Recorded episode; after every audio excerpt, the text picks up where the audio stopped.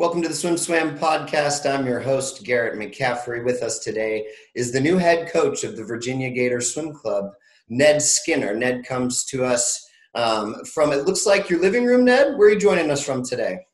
I'm in my uh, sunroom uh, slash my study, and a uh, good opportunity to say hello to you and my swimming friends out there and family. And uh, Garrett, I've known you a long time, so it's great to circle back with you.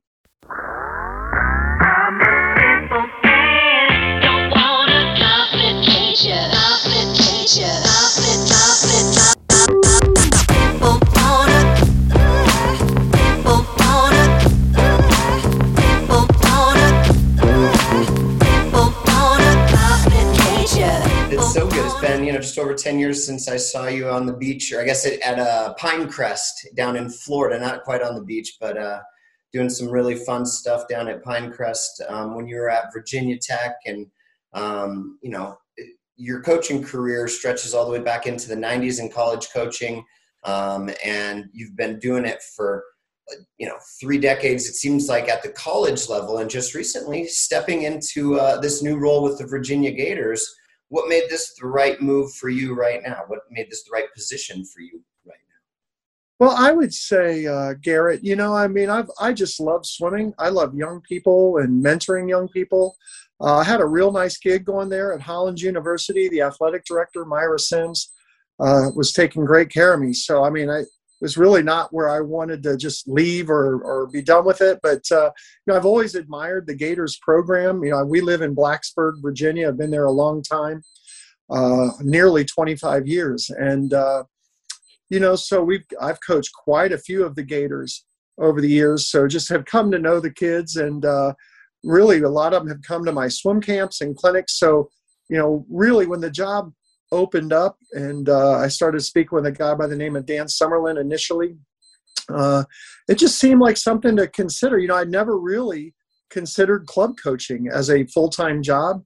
Um, but, you know, our, our kids and my wife are at a point right now here in Blacksburg where they're thriving. Both of our kids are, are pretty involved junior golfers and uh, Allison is a, an attorney for the federal government. So I want to be home, Garrett. I want to be a family man, and uh, so this is a good fit, you know, for me uh, to to really have a chance to impact as many young people as I can. I mean, I think as you go a little further into your career, you realize that's what it's all about. It's about your legacy. It's about the way people feel about you, the way you treat people, and and ultimately helping young people figure out what it is important uh, for them and what their goals are and helping them achieve them. So the the Gators really ended up being the right spot. Explain to maybe coaches who don't have a family or a coach at a club right now who is you know working till eight o'clock at night. What made the club position for you more family friendly? Well, that's a good question. And and first of all, you know, I spent decades putting swimming first uh, I remember a little chat I had with Allison when we first got together. Like, you know, nothing will ever come in front of making kids swim fast, helping kids swim fast. And not that I regret it. I think it's part of our, our profession. You know, I think if you're going to be the best, there's a lot of sacrifice that comes with it. And, and, you know, I think over time, I've, I've tried to learn maybe sometimes the hard way, maybe sometimes being wise uh, that you can strike a balance. You know, you can be all in. You just got to learn how to to work smart and and know when you've got to put your full attention onto something. Uh, but you know, I I really think Garrett that a lot of swimmers, a lot of families appreciate a coach that has balance in their life. I think if a coach is only thinking about swimming and is only talking about swimming, uh, maybe they miss out a little bit on getting to know the swimmer in a different way uh, and and understanding that you know we don't have to always hit a certain yardage or we don't always have to to to fit every box you know we we have to make sure that um, enjoying the process and, and developing relationships that are meaningful. You know it's it's amazing to me over my 30 plus years in the business the, the relationships that i have with swimmers that really weren't the best swimmers or the most all-in swimmers uh, they were really the ones that that i guess ultimately over time valued the mentoring and, and the inspiration that came with it and so i guess it's it's interesting how you end up impacting people that you really didn't know that you did. And so the Gators, when you when you look at whether it's a six and under or an age grouper or a senior level swimmer, I just like the challenge of of trying to trying to to do something I really haven't done other than like summer league or swim camp. So this is kind of a year round summer league slash swim camp. Uh, so I'm I'm tapping into some areas that I I haven't done full time. Yeah, it it's kind of an interesting situation because I feel like there's and the swim swam commenters are you know the telltale for you know what any decision or any news that is made but you know there are going to be no negative comments when a, a, man with you know 30 years of college coaching experience jumps into club. But if you flipped that and let's say you know you've coached olympians you've put people on olympic teams you've been you know acc coach of the year over six times or at least six times you've got all the accolades which is another part of the question I want to kind of dive into in our time here today. It's easy to say it's all about the relationships when you've got all the benchmarks already on your resume. But, sorry, let's get to this question. Why is it more controversial when a club coach that has the experience and the accolades at that level jumps to college versus what you know you just basically laid out this is a brand new challenge you've never done this this way but with your college experience, for some reason in our profession, that jump doesn't seem as drastic. Why do you think that is? Well, that's a that's a good question. You know, and I, I, guess the easiest thing, you know, when you look at maybe say Bob Bowman, who had such a thriving club career and, and did so many amazing things, and now he's gone into to college swimming, and I think he's you know made a, a tremendous jump to it. Um, you know, so I, I why is it that way? I don't know, but you know, the thing you look at ultimately it's it's the ability to mentor and inspire people to do their best you know? And i think you look at like for example bruce marchanda who had such a thriving career and what he's doing right now at the club level you know? And it, i guess it really isn't so much if a club coach goes to college it's really garrett in my opinion what is it that they're bringing to the table? And, and what is it that that gives them an opportunity to thrive at the college level. The college game has really evolved so much, and there's so much more to it now. And and you know maybe going back to to club, I, I do think there's a little bit of a refreshing uh, component to what I'm experiencing now right right now at the club level. Uh, certainly, no disrespect to college because it's it's my genetics. You know, it's something that I've always have loved and and have admired, but you know, I think I think the club level is a little bit more pure right now, and uh, you know, and if you can get these parents to to push in the same direction, uh, you know, I think they really take a lot of the burden off. You know, Garrett, I would dread Monday mornings, you know, because you're coming on off the weekend and and who knows what happens at the college level with these young people and decisions they made. And hey, I'm no one to talk. I went to LSU in the 1980s, so uh, you know, I'm sure Sam Freas was uh, wringing his hands every Monday morning coming into work. So, you know, I just think you really have to have special wiring uh, to get into that college game right now. And uh, you know, I think a lot of these college, these club coach coaches who go in, uh, they certainly are well versed uh, in the swimming component of it. But boy, to to really do the job um, at the college level with with student athletes, it really takes a, a special type of mentor and leader. Got it. I want to hear about that, um, but let's keep at the club level for the time being. What is the plan um, for you to add your unique perspective to the Virginia Gators? What are you going to do with the group? I guess you can let us know which group you're coaching, um, and then you know your plan to implement your own uh, perspective and touch into the club and start with the group that you're coaching, which I'm assuming would be the top high school group. And then if you could even go into how you plan to impact those younger groups, those, you know, 10 and under groups and how you want to see a progression, um, you know, in this new challenge. How do you, how do you see the first year here of transition with you implementing what you hope to be your system? Yeah, good question. Well, first of all, you know, I'm I'm effectively the new coach uh, on the heels of Doug Fonder, who was there for 33 years and and had so much success and and you know really was the reason why that that pool, you know, the Gators have their own indoor 50 uh, 25 yard pool, eight lane excuse me. And we also have a 50 meter uh, outdoor pool that we run in the summer. And so, you know, Doug is a, a legend of what he created and the really fast swimming. So anytime you're the next person, uh, you know, it, it, sets up its own series of challenges. And, you know, and, and I keep saying to the swimmers, you know, I owe it to you to be me. I owe it to you to, to give you my best and, and do it the way I know, uh, which is certainly going to have some, some new components to it.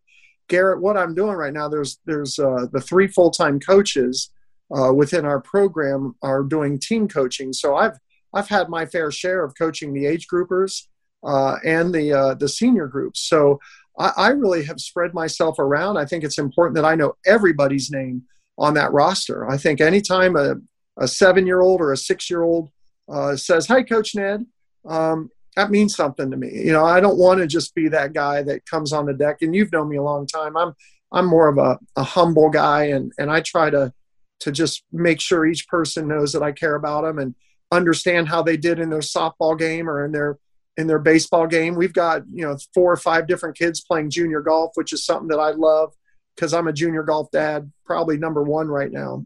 And, uh, you know, and I, I think if I can get the each group to know that we're all in this together, I think it helps build a camaraderie that's very important. I think the parents see it. I think the board sees it. And ultimately, we're trying to all speak the same Gator language. And uh, you know because when you have a new staff and new coaches and it's different and it's new you know you want them to quickly buy in you know because this day and age and rapid fire social media or tiktok or things like that i really think kids are taught to to question things or not like things. And and and this to me is a real challenge for me to be able to say hey you need to buy into the virginia gators you need to buy into our direction and and these coaches and what we're trying to do to help you swim fast. Is there anything specific beyond, and I completely agree, although it is a challenge. I'm not sure how many members the Virginia Gators have, but you know, if you're remembering 200 kids times two parents each, that becomes a challenge. And I think nothing goes further than really committing to that because in that process, you are going to get to know. But is there anything else specifically that you can um, point to that help you in this transition um, to establish that? Because yeah you do want them to buy in but you want them to choose to buy in. You don't want and you're not the type to ever do this but a lot of coaches are like uh, either get on or get off the bus you know? It's yeah. kind of one of those things. Like I, I completely agree ned. You are humble you are you know very down to earth and caring and i think that that does go a long way and i think that your connections within the sport and the relationships that you build would all attest to that. But getting a 15 year old kid to know that is a little bit trickier you know because they're still going to meet you with that wall of oh this dad aged guy you know what does he know? He's not going to i'm not going to let him know he's funny even if you're hilarious. They're not going to let you know.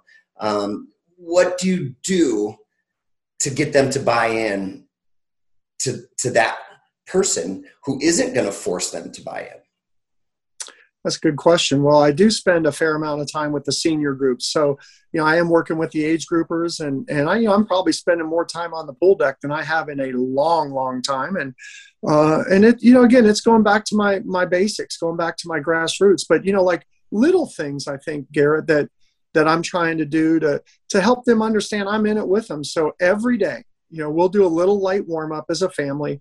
Uh, you know, probably about 600, 800, and then we'll hop out and I'll take them through a little stretching routine, and then I, I knock out 20 push-ups with them, and I'm counting them out, and they see me down there doing it, and uh, you know, they they know that that I'm willing to do things that I'm asking them to do. No different than we're starting from the basics with our drills. We're starting from the basics with helping them know why we're doing good streamlines and and really educating them uh, along the way. And I think kids really question less when they hear the plan, when they understand what it is that I'm trying to do. And I've said from the very beginning, in April and in the beginning parts of May, I just want to get to know you. I just want you to understand how I think you need to to do a streamline. I want you to understand why we do some things to send, um, and it's not just to to throw you curveballs or or different entities. It's for you to understand why it is that we are doing things. I've had them fill out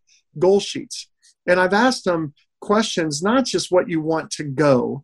I think that's just easy for people to throw a number down, but how did we get to where we are now? You know, what interest do you have outside of the pool? You know, what is it that that you want to see out of your program? And I think if we can get swimmers to take real ownership into their team, you know, I think a lot of programs love to say that they're a family, okay? But really to get a program that where swimmers within the team support each other and actually are cheering for each other i mean that that is something that is uh, a fine art as far as i'm concerned and and even when we get into the weight room and we have a strength coach coming through you know i'm going through those exercises with them and i it's not so i can get my own workout in and be sloppy i, I want them to know that it's important to me to have the right form and to show them that i really care about exactly what they're doing and that everything has a purpose. I Garrett, one other thing is I believe in what's called a symphony of greatness. Kelly Desmarais taught me it as a student athlete about 15 years ago. And everything that you do in swimming, whether it's your nutrition or your academics or your personal life or your family, and of course your training, and all those things are basically like an instrument. And when they all play together you make beautiful music but if all of a sudden some of those components are out of tune or you're not paying attention to it you get a little sloppy and then next thing you know uh, your performances struggle. So those are the types of things. I'm more of an educator by nature i think uh, but i certainly try to do it without being a wear out. Such good stuff. Before we transition into hopefully I guess, a little bit more college conversation and how you kind of came to this humble, what seems like egoless approach to uh, to coaching, which I'm sure is a struggle, and I want to hear about that. But before we transition on, because you are in this transition mode, will you give us one drill, your favorite drill? I won't even put a stroke on it, so you can choose a stroke. I was a backstroker. I know you were a breaststroker. Whatever you want to do, give me one drill that you're teaching everybody at the Virginia Gators right now that's really good and tell us why you guys are doing it. I thank you. Well, I I created this is freestyle Garrett. So it I call it NTS, Ned Terribly Cool Skinner all right? Although that's not my middle name but we let people think that. And uh, so really you know i feel in in swimming modern day swimming you know the leg drive is just so important you know and and establishing good kick. And that's why i really don't use a pull buoy very often these days. I i do understand the value of it. I think some swimmers like to use it but it's just something that i've gone away with. So this drill is 425s you can do it on 30 35 or 40 uh, whatever you like. I typically go on about 35. I we take the kickboard and with a snorkel on, and you put your left hand in the center of the board, and you're going right arm down for the first one. Okay, and you're just a, really just. Uh, you have your hand, left hand on the center of the board out in front of you. Yep. Okay. And then, yeah, you're just working on good uh, kicking uh, and a big opened up stroke. Got okay. It. Long and smooth. And then coming back, we do we we alternate the arms. So you put your right arm, right hand in the center of the board, and then you swim with your left arm. Okay, and and the nice thing with a snorkel, you really are getting a good line. You've got good steady kick. We're putting it on an easiest, uh, an easy enough interval where you can keep that stroke opened up. And I'm very particular about it. I think in the early stages, you've got to uh, you've got to hold them up and you got to say this is exactly what we're looking for because leg drive drives the train. Legs bring you home in a race. So right left and then you put your board up and then you still have your snorkel on and then this is the key overkick. All right i'm a big believer in doing overkick. I would say 80% of the swimmers that i work with whether it was at virginia tech we were doing this drill here. So anyone who knows me knows this drill that works with me in the pool uh, but that overkick, you've really got to slow down that turnover. You've got to control your arms by a big monster kick. And so the overkick is the most important part of it. And then the fourth one coming home, Garrett, is to do it uh, swimming, but again, trying to keep that stroke in line and applying the components that you did on numbers one through three. So 425s on one on uh, 35 seconds, NTS. I like it. I like it. I'm a big proponent of. I, I feel like that drill keeps them from over rotating because um, it forces them to be stable and on top of the stroke, which I think is a place that people really fall into trouble with freestyle. So I like to call it edge kick, but the board kind of forces you to stay on your edge. And edge was born from uh, a despise for side kick because too many people were getting lazy with their rotation and throwing their hips and shoulders underneath them because they were able to rotate that way. And from years of practice, this became very lazy. So uh, yeah, I like that because that board is going to force you to kind of keep 45 degrees at the most, plus keeping that leg drive. Cool. Oh yeah.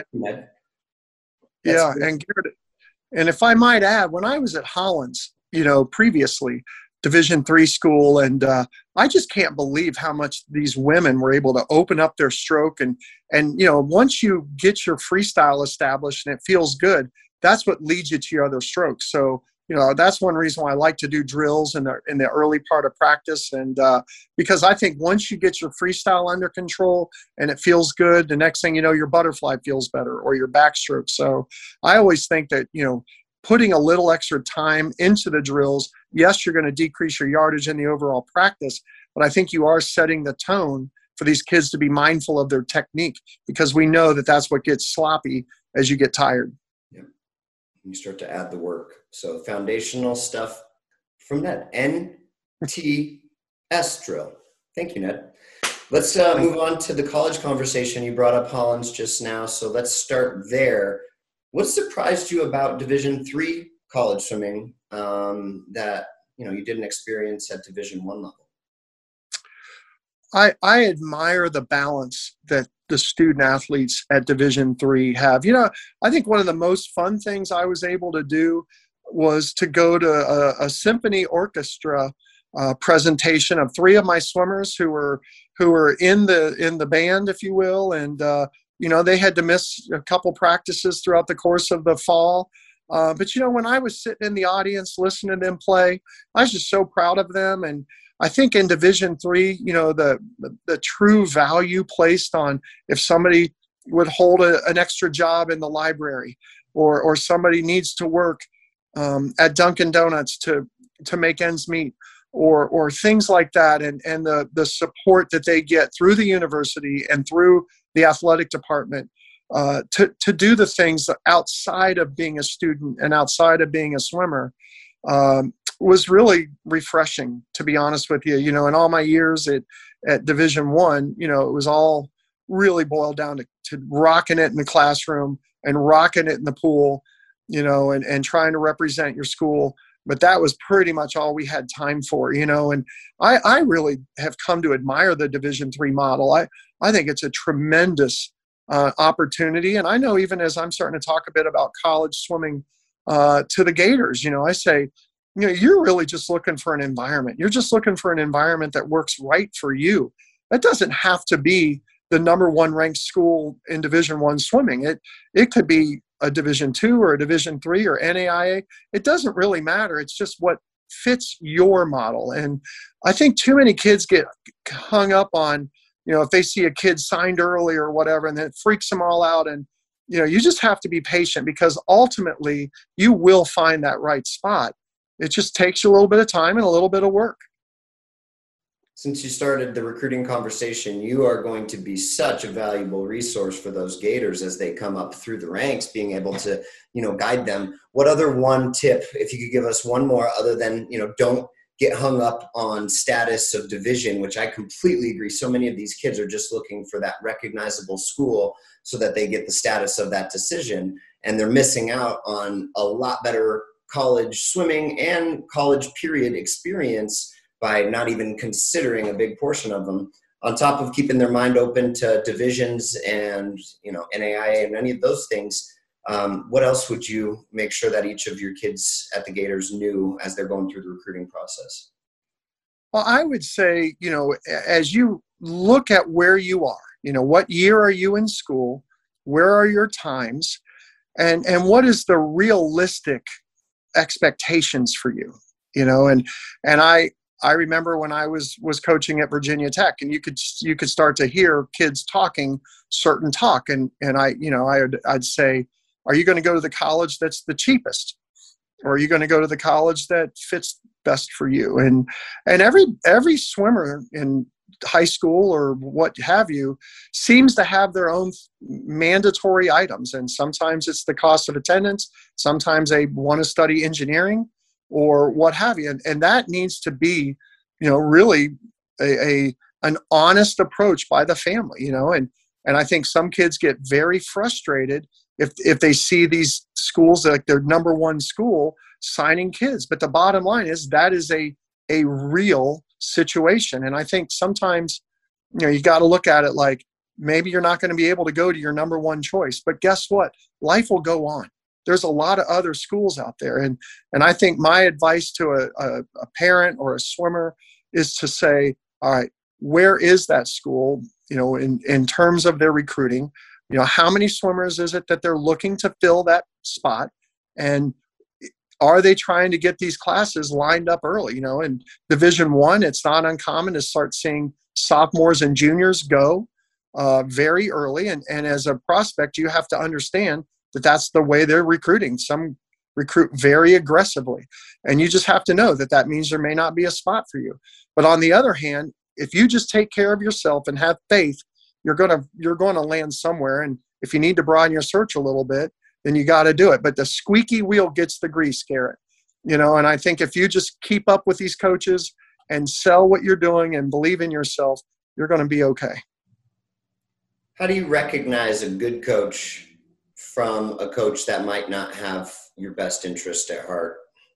How, are there any red flags that you have for for your kids as they're talking to a coach trying to get to know them because i know you know a lot of the coaches. I'm sure you could give them you know a little insight on a lot of those coaches but you can't know all of the coaches. So is there anything that you recommend uh, you know with 30 years of, of experience just being on and around a pool deck and being around coaches and talking to club coaches over and over again? There has to be something that you have kind of recognized can clue them into what kind of coach yeah. they're dealing with. Garrett i I honestly think if a coach only talks about performance, and if a ta- if a coach only talks about success, you know, and and we've done this or we're going to do this and this is exactly what it is, and I I just think that you're going to find over time that if the performance isn't there at the expectation of the coach, then that does that means success doesn't occur. And everybody defines success differently and i i can say honestly that at Hollins some of the success that i felt was watching a, a swimmer drop from 40 seconds in the 50 free down to 31 1 heck i got somebody drop nine seconds in the 50 and you know and and and find herself and and have confidence and and believe where she's going. But again this is coming from a guy that's been around a long long time you know and and so i don't need to have the accolades. I don't need to have things. You know, I've learned that for me, it's just a matter of being around people that that want to be inspired, that want to believe in the process. So I think as a as a swimmer is trying to identify what's important, it's really is this coach going to take care of them in their bad day? You know, we can all be a hero on the good day. Um, and I think just trying to ask around and and ask some coaches or or maybe try to to ask fellow club coaches, you know, what is this college coach doing, and and are they are they really treating people the right way? Because that really is important. Um, because we don't always have the storybook career in college. I think the attrition rate, Garrett, is is nearly at sixty percent now. You know, so unfortunately, not everybody gets to have a perfect career. Yeah, what went so well at Virginia Tech for 20 years? Um, and I guess on top of that, at the beginning of Virginia Tech, did you have a little bit more of that results drive? You say that you're not necessarily interested in the accolades, but you've already got all the accolades. Was that, I don't want to say that it's like you're not interested in results, but not driven by results based leadership and much more servant based leadership seems to be your style. Has that always been the case, or how did it come to this, I guess? Yeah, that's that's a great question, and and probably one of those that makes you think inside. I mean, of course, to this day, I want to rock it. I I want to win. I want the Virginia Gators to to be amazing. You know, I was at ODAC's Old Dominion Athletic Conference with Hollins, thinking, you know, how am I going to get this program where where I want to be super competitive in the upper echelons? So, you know, I never want to misspeak and, and say I don't care about results. I feel like the results come when the when the swimmer, you know, truly understands who they are and they're buying into the cause. Uh, I would say younger on in my career, you know, I probably used methodology and, and ways to light fires under swimmers. Uh, that was probably a little bit more old school uh, where you know the way you would challenge a swimmer and and say you know you're, you're not doing what you need to be doing therefore you will not succeed uh, i think trying to speak more in the positive now and having that mental shift of saying hey you know that you're capable of more than that and and i know what you want so let let's see if we can bring a little bit more out of this set or this situation and and I, I guess it's really the way you speak to people now you know and one of our assistant coaches says he doesn't like to yell. I'm like, well, how the heck am I ever supposed to coach? You know, but but I, I, I think you can get to a swimmer. You can get to a person without yelling. You can inspire that person without having to make them feel crappy. You know, and and I I have been a a, a person that has done that before. I'm not proud of it, uh, but I I do feel like uh, at this point the way I'm grounded um, I'm just not going to go there. I, am going to find a different way uh, to get that person to swim to the wall uh, with a championship finish than than threatening them with butterfly or threatening them to say you, you're just you don't care. That that that's just not the way I think modern swimming is going. And you know, after I left Virginia Tech in these last three years, I I really have had a chance to to, to step back and and and know what it is that that is important. And uh, you know, I think when I go onto the pool deck now, you know i'm i'm coaching now on on my terms and and not in fear of failure and and i think a lot of coaches try to get all this out of them because they don't want to get fired or they don't want to disappoint uh, whatever group it is that oversees their paycheck. Yeah the fear is at all kinds of levels and you're going to find the new fear is the parents you know worried about their kids getting the right times and getting those you know opportunities and stuff. So there's definitely you know elements of that. Um, and i think it's inspiring that i'm seriously as a young coach very inspired to get this chance to talk to you. Um, and i really you know i this is the kind of stuff that i agree with. And i think i've also been there where i've tried to get things out of kids in ways that i really look back at and say man what an idiot. And man that was an immature way to say things. Um, but that's how we learn. And hopefully you know we we keep that in mind as young coaches come up and try different tactics and whatnot. I have two questions really left. What makes a great coach? And you have your doctorate.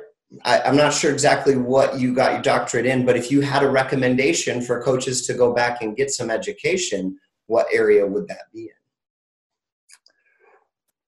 in? Well, I, you know, it's funny. I met with a, a, a young coach who's working with our kids in um, with their golf swing and, and strength and conditioning and i think if if you could go back and get more education in biomechanics or anything having to do with sport movement and the science of sport movement um, and being able to to truly understand how the the technique driven strokes that we have I, I think that if if you look at the next level of swimming, I think in the future, it's being able to maximize each person's ability, you know, to, to utilize strength and apply strength in their in their stroke, or in other words, their kicking.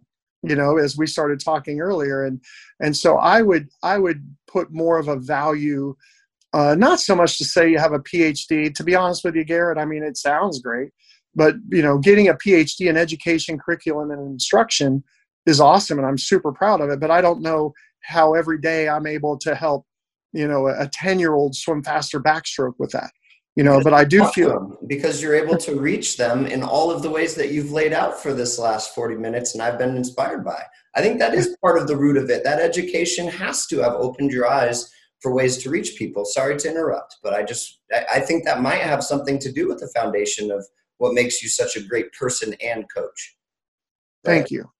Yeah, well, I I do appreciate it, but you know, I don't.